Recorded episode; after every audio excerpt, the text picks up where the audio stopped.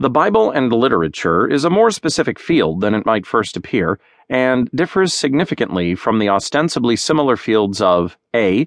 Literature and theology, B. Christianity and literature, C. Religion and literature, and D. The Bible as literature.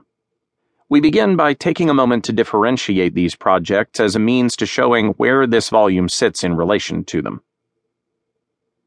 Literature and Theology.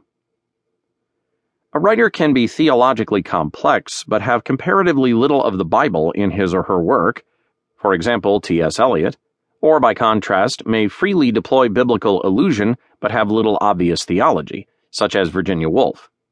For this reason, there is only a partial intersection between theology and literature and the Bible and literature. Studies within the former field are often strongly theorized not least because of the symbiotic relationship between literary studies and theology. The theophilosophical work of thinkers such as Paul Tillich, Paul Ricoeur, Hans Georg Gadamer, Walter Benjamin, Jacques Derrida, Hélène Cixous, and Martin Buber, for example, has foreshadowed a modern theoretical reevaluation of literature that in turn has given way to a renewed interest in religious questions. The religiously inflected critical inquiry of writers such as Geoffrey Hartman, Luce Irigaray, J. Hillis Miller, Terry Eagleton, and John Schad has developed this tradition further and provoked Stanley Fish, writing in the Chronicle of Higher Education, to declare that religion might succeed high theory and race, gender, and class as the center of intellectual energy in academe. The field is well served by the journal Literature and Theology, as well as the recent Oxford Handbook of English Literature and Theology.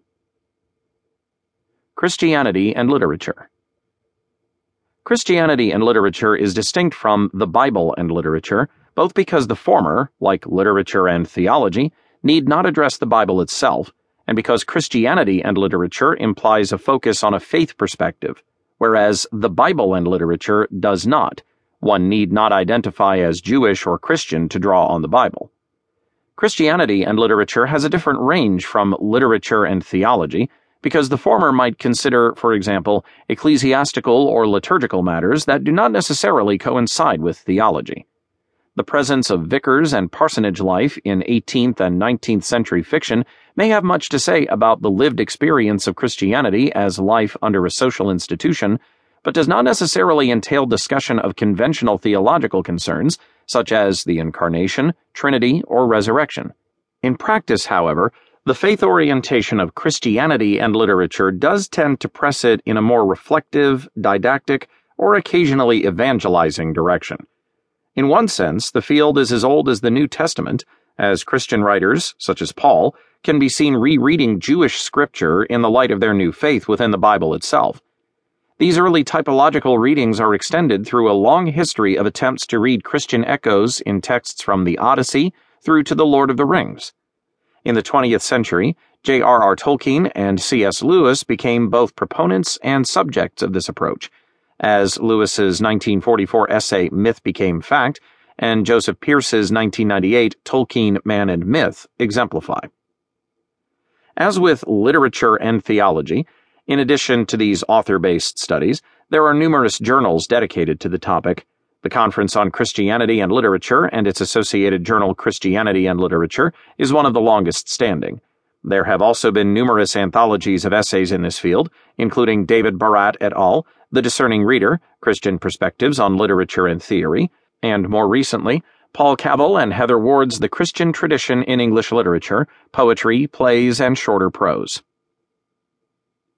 Religion and Literature Religion and literature is of a different order of magnitude, as it no longer deals with one religious text, but potentially with many texts, many gods, and many varieties of religious experience.